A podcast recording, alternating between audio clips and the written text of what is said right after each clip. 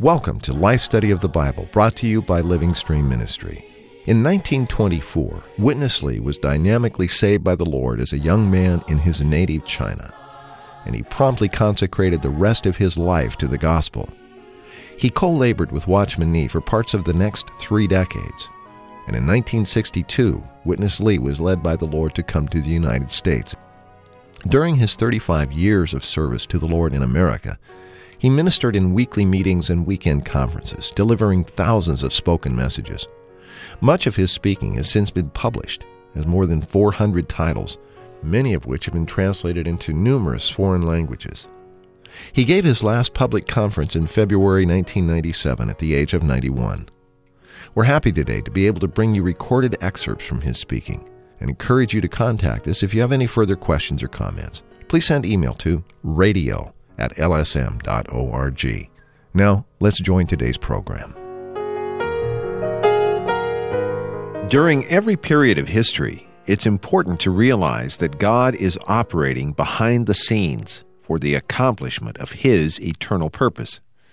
When Israel's first king, Saul, was anointed by the priest Samuel, he was confronted with three enemies that were troubling Israel. Jehovah was there working behind the scenes, and he gave Saul specific instructions on how to deal with each of these enemies. How Saul carried out these instructions gives us a clear window into what was in Saul's heart and what kind of king he would turn out to be for Israel.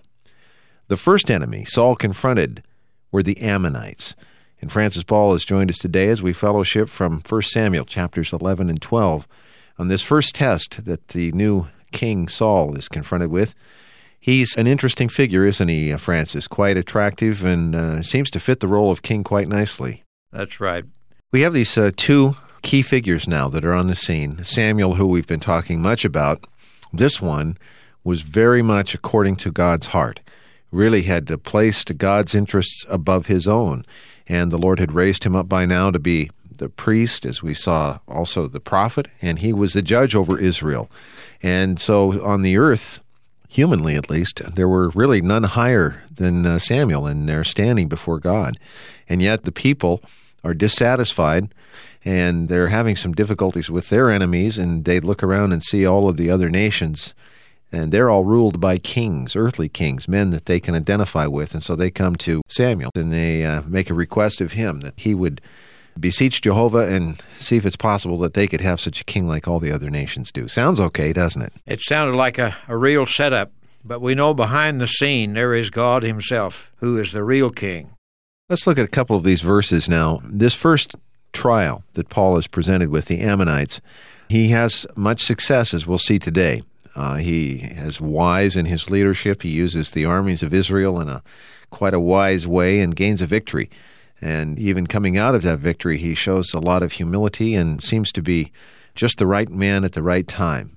But God knows differently, and uh, many things are going to happen in the coming days that expose what is really in Saul's heart and the self centered sort of focus that he had, typical, I would say, of a lot of leaders that we can identify with. I think this would give us a good picture of being careful how we reject our God and choose a king to replace him. There should not be such a thing, but there was such a thing, but even that God knows how to use. All right, let's look at these verses. This is interesting. Chapter 11 of 1 Samuel begins this way Then Nahash the Ammonite went up and encamped against Jabesh Gilead. And all the men of Jabesh said to Nahash, Make a treaty with us, and we will serve you. And Nahash the Ammonite said to them, On this condition I will make a treaty with you, that all your right eyes be gouged out, hmm. and I will make it a reproach upon all Israel.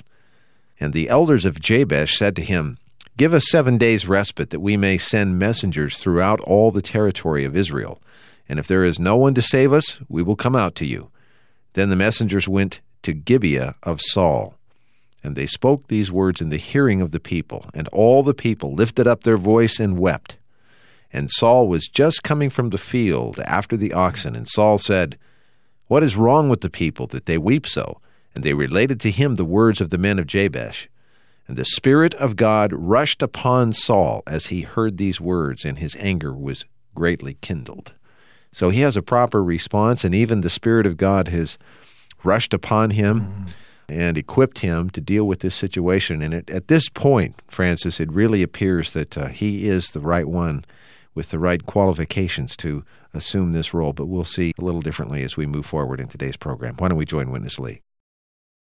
We have to realize, regardless what's what in the history, behind the scene is God.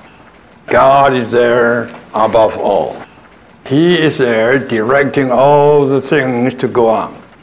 Whereas it is, here is man by the name Saul.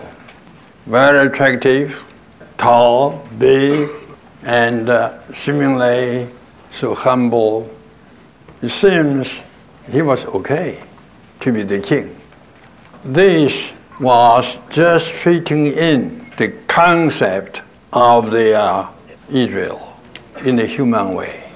So right away, they recognize him as the king. Actually, God knows the heart.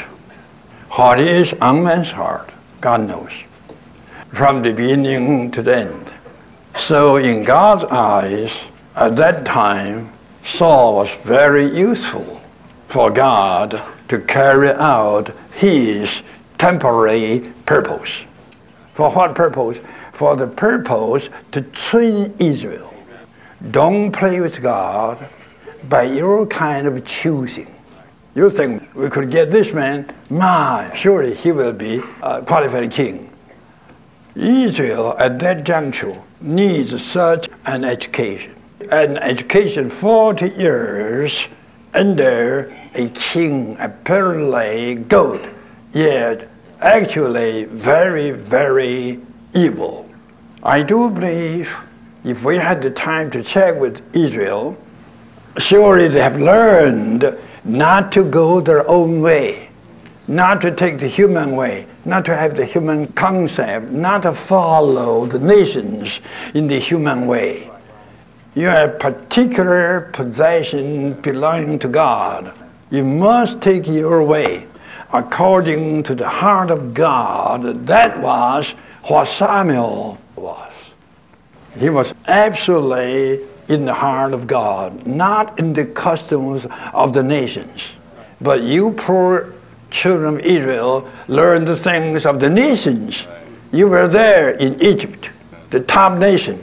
God delivered you out of that tyranny and brought you into a good land the promised land, you should be here a particular, a peculiar treasure in the eyes of God, but you didn't. This was the purpose God used Saul. When we first began to explore this subject, we realized very clearly God has an eternal purpose, and this purpose involved bringing forth the kingship, the kingship of David, mm-hmm. Was going to produce Christ. Yeah. Christ comes through David, and so the kingship is established. So this matter of the kingship is not the problem. Yes, right. But the way that the people went about it, had the very clear realization that they were making their choice rather than God's, gives the Lord an opportunity here where He is going to have what Witness Lee just called a temporary purpose. He has his eternal purpose. Now he has a temporary purpose. Talk to us about his temporary purpose and how he used Saul. Well, it's quite marvelous the way he uses Saul because Saul was certainly one who would be very attractive in the human eye and very inviting to the human concept. So when they saw this man, handsome, tall, big, he said, and so attractive, they would certainly feel this is a good king. And he not only that, in his appearance, but in the way he handled himself and the way he handled this situation was quite uh, marvelous. He knew how to take care of the troops, how to divide the people of Israel up, and how to uh, get the victory, apparently. Right. He did all these things in a proper way from the human point of view. But this was not God's way. not God's purpose. But he uses this, as you said, a temporary purpose to accomplish his long term goal, because he does want to have a kingship. Francis, at this point, as we mentioned earlier, not only does he deal wisely, he gains a victory. In this coming segment, let's look at how Saul wisely used the armies of Israel to defeat the Ammonites and even how he responds in victory in a very seemingly genuine and humble way.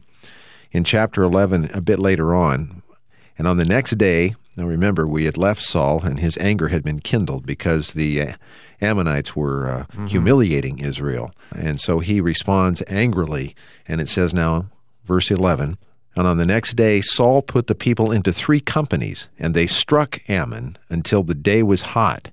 And those who remained were scattered, that not two of them remained together.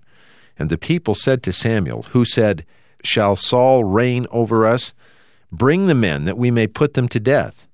But Saul said, No man shall be put to death on this day, for today Jehovah has accomplished deliverance in Israel.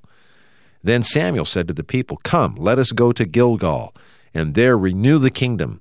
And all the people went to Gilgal, and there they made Saul king before Jehovah in Gilgal. And there they sacrificed peace offerings before Jehovah. And there Saul and all the men of Israel rejoiced greatly. At this point, it seems that uh, everything is turning out very, very well at this juncture, hadn't it? It looks like a good, uh, successful trip here so far. All right, well, let's go back to Witness Lee and carry on this fellowship. Samuel warned the people you have to know, you'll suffer. Your rejecting of God as your head, as your king, will cause much, much suffering to you. Later on, you will learn. Right away, something circumstantial happened. The king of the Ammonites came to uh, insult, to put much reproach on the children of Israel. This created the best opportunity for Saul to make a show. Saul was very capable, a strong man, but his heart was wrong. He was not there for the kingdom of God. He was there for his monarchy. Samuel told him, Let's go to renew the kingdom. But what was on the heart of Saul was different. Of course, God was in a situation to use him. So right away, God sent the Spirit rushing upon Saul. He got strengthened by God. Here you could see Saul's cleverness. He gathered the people. He divided his men into three groups. It was the best strategy to fight against the Ammonites. Then, from morning till evening, Ammonites, they were slaughtered by Saul. My goodness, this victory uplifted Saul in the eyes of Israel to the heavens. So the people proposed, throw those out who despise Saul. Saul was so nice, so gentle, saying, Don't put anyone to death, because today God has given me such a victory. Just by this one instant, Saul got everything. He became the king so capable yet so humble. Don't you like such a king? So he got the heart of the people. He was a real choice of man. But God knew where Saul was. Francis, a number of things strike me here, in addition to the fact that Saul was the choice of the people. But he was capable, he was gifted, of course, he was attractive. The Spirit had come upon him and he gained the victory. So the Lord even had used him. He had all of these things, all of these factors. And now he has completely gained the heart of the people as well because he's delivered them from this awful enemy that they'd been struggling with. But yet, none of these things are really that significant or that important in the eyes of the Lord according to what is on his heart and for his purpose, are they? And yet, these are the things that even attract us today. I think we would have a hard time recognizing that he was really wanting this all this victory for his own kingdom, for his own glory. I don't think he had God in mind, but we would have never have recognized that. So the children of Israel were taken in by his cleverness, by his humility, and by his way of handling the situation. And they, of course, they really thought he was the right one. And he thought he was the right one, too. Francis, in the previous section, Witness Lee said that the Lord was going to use this one. Ultimately, he turned out to be not a good king, not a positive figure at all. And even uh, having him as king over Israel proved to be tremendous suffering for them during this 40 year period. And that really set the stage for the Lord being able to bring forth what was really on his heart uh, regarding the kingship, and that is the manifestation or the bringing forth of David. So even though Saul had deceived the people, maybe deceived himself, he did not deceive the prophet Samuel. He certainly had not deceived Jehovah, and the Lord was able to even to use him for Israel's ultimate good, wasn't he? That is really marvelous.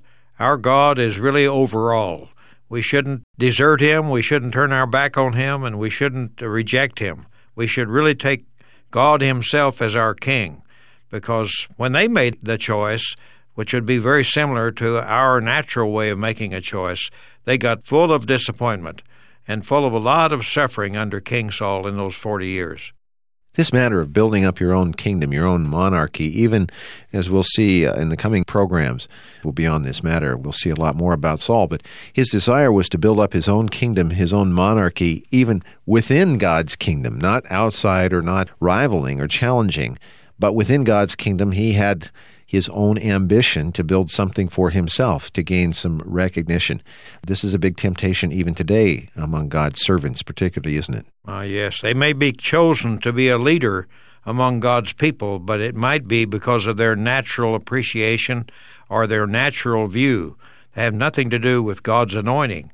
And this is a case that the Israelites found out by their natural choosing. Samuel really was disappointed in the people because he was a priest after God's heart, and they were people just willing to support somebody that could protect them and take care of them. And this somebody won a kingdom of his own.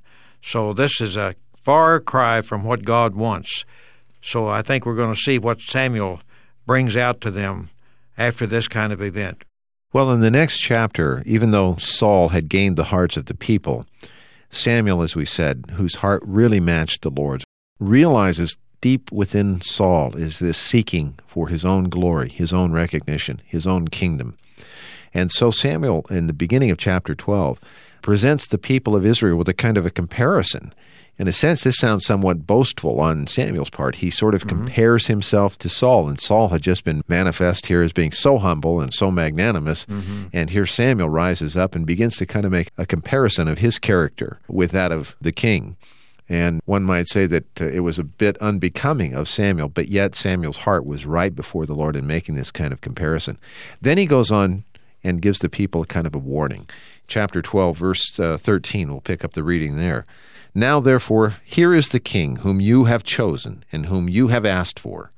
See then, Jehovah has set a king over you.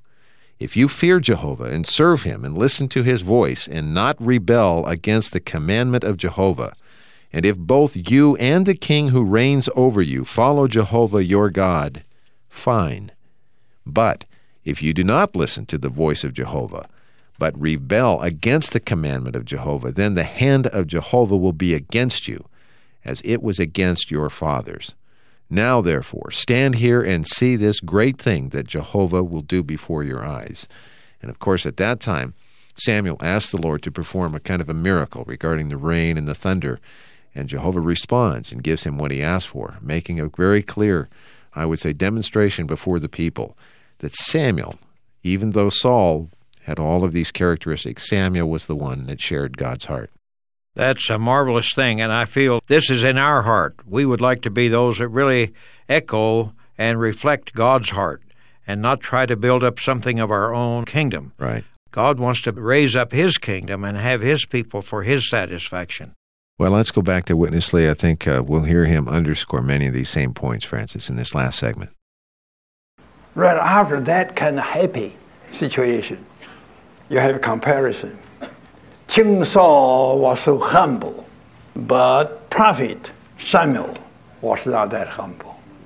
He asked the people to remember his integrity.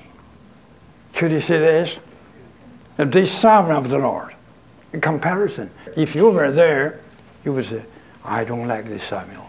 Too proud. I like Saul. Very humble, very kind. Some intention was that you should remain to be under the kingship of God, taking Him as your husband, taking Him as your head. Then you will enjoy a good life. And He will have a good kingdom on this earth for Himself to be the king. You are foolish. You divorced God and you married yourself to Saul. You had a second marriage. Following this, you will have many marriages, many idols. Samuel charged them to follow God and never turn away. They should not turn away, but serve Jehovah with all their heart. You should only have one heart, a heart toward God, for God, a heart so simple, so single, so pure, so faithful, like my heart, which is a copy of God's heart. This is Samuel. Even Samuel considered not to pray for God's people is a sin against Jehovah. Because if I only pray for my children, yet I don't pray for God's children, this is a sin. So I should not be foolish, selfish, just to pray for my children, forgetting about God's children. I should be wise. I should pray for God's children.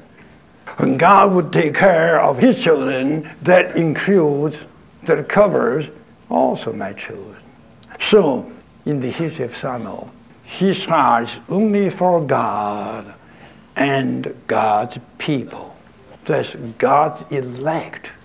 I hope that we all see what is of God's heart and what is really for God's heart. Francis, there's just a minute left here, but a good way to end the program. I think it ends on a somewhat sober note. It's important for all of us today in following the Lord, and certainly that means following the ones that the Lord has raised up to be in the lead before us and among us. What we need to be following is the one who has God's heart. It may not be the one that's the most gifted, the most attractive, or even the one that has done mighty things when the Spirit has come upon him, according to uh, this pattern. But we need to follow the Samuels today, don't we? That is a marvelous illustration this message brings before us because there are continually these two choices. There are those that rise up among us that seem so capable and so gifted and so much for God, and yet their goal is really to form something for their own kingdom or their own monarchy. But Samuel is a different breed, a different person. He's one that has God's heart, and he's one after God's purpose and God's goal, knowing that if he takes care of God's children, God will take care of all his children. That includes all his people. So I think this is a real lesson for us today to be able to set aside our own ambition and really just humble ourselves before the Lord, recognize that He's our real King, and we want to follow Him. We want to have a heart like His. Mm wonderful pattern evolving or developing here. And this contrast between Samuel and Saul will become more evident we pick up this story again and see now the case of the fights against the Philistines and also prevails, and then eventually against the Amalekites or Amalekites and prevails once again. But during this whole sequence, more and more of what's really in Saul's heart becomes evident. And eventually the people realize they had followed the wrong thing once again and paid a dear price for it. Right, because they went by what was natural, what was pleasant in their sight, without much consideration of what was God's purpose. Yeah. But now we see God is overall after all, and He has a way to work out the temporary things so He can gain His eternal purpose. Good uh, fellowship, a good point to close on. Francis, thanks as always for your help, and uh, we invite you back very many more times in this coming conclusion of the life study of 1 Samuel. Thank you. We look forward to more of these lessons to show up here. All right, we hope you'll contact us to get the printed life study messages for 1st and 2nd Samuel. It's available one volume for both of these books. That's it for today. For Francis Ball, I'm Chris Wild, and thank you today for listening.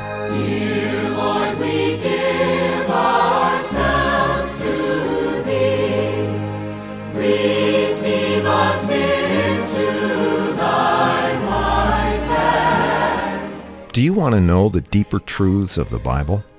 Wish you could attend a Bible study but just don't have the time? Well, if you enjoyed this program, then we invite you to visit our website at lsmradio.com.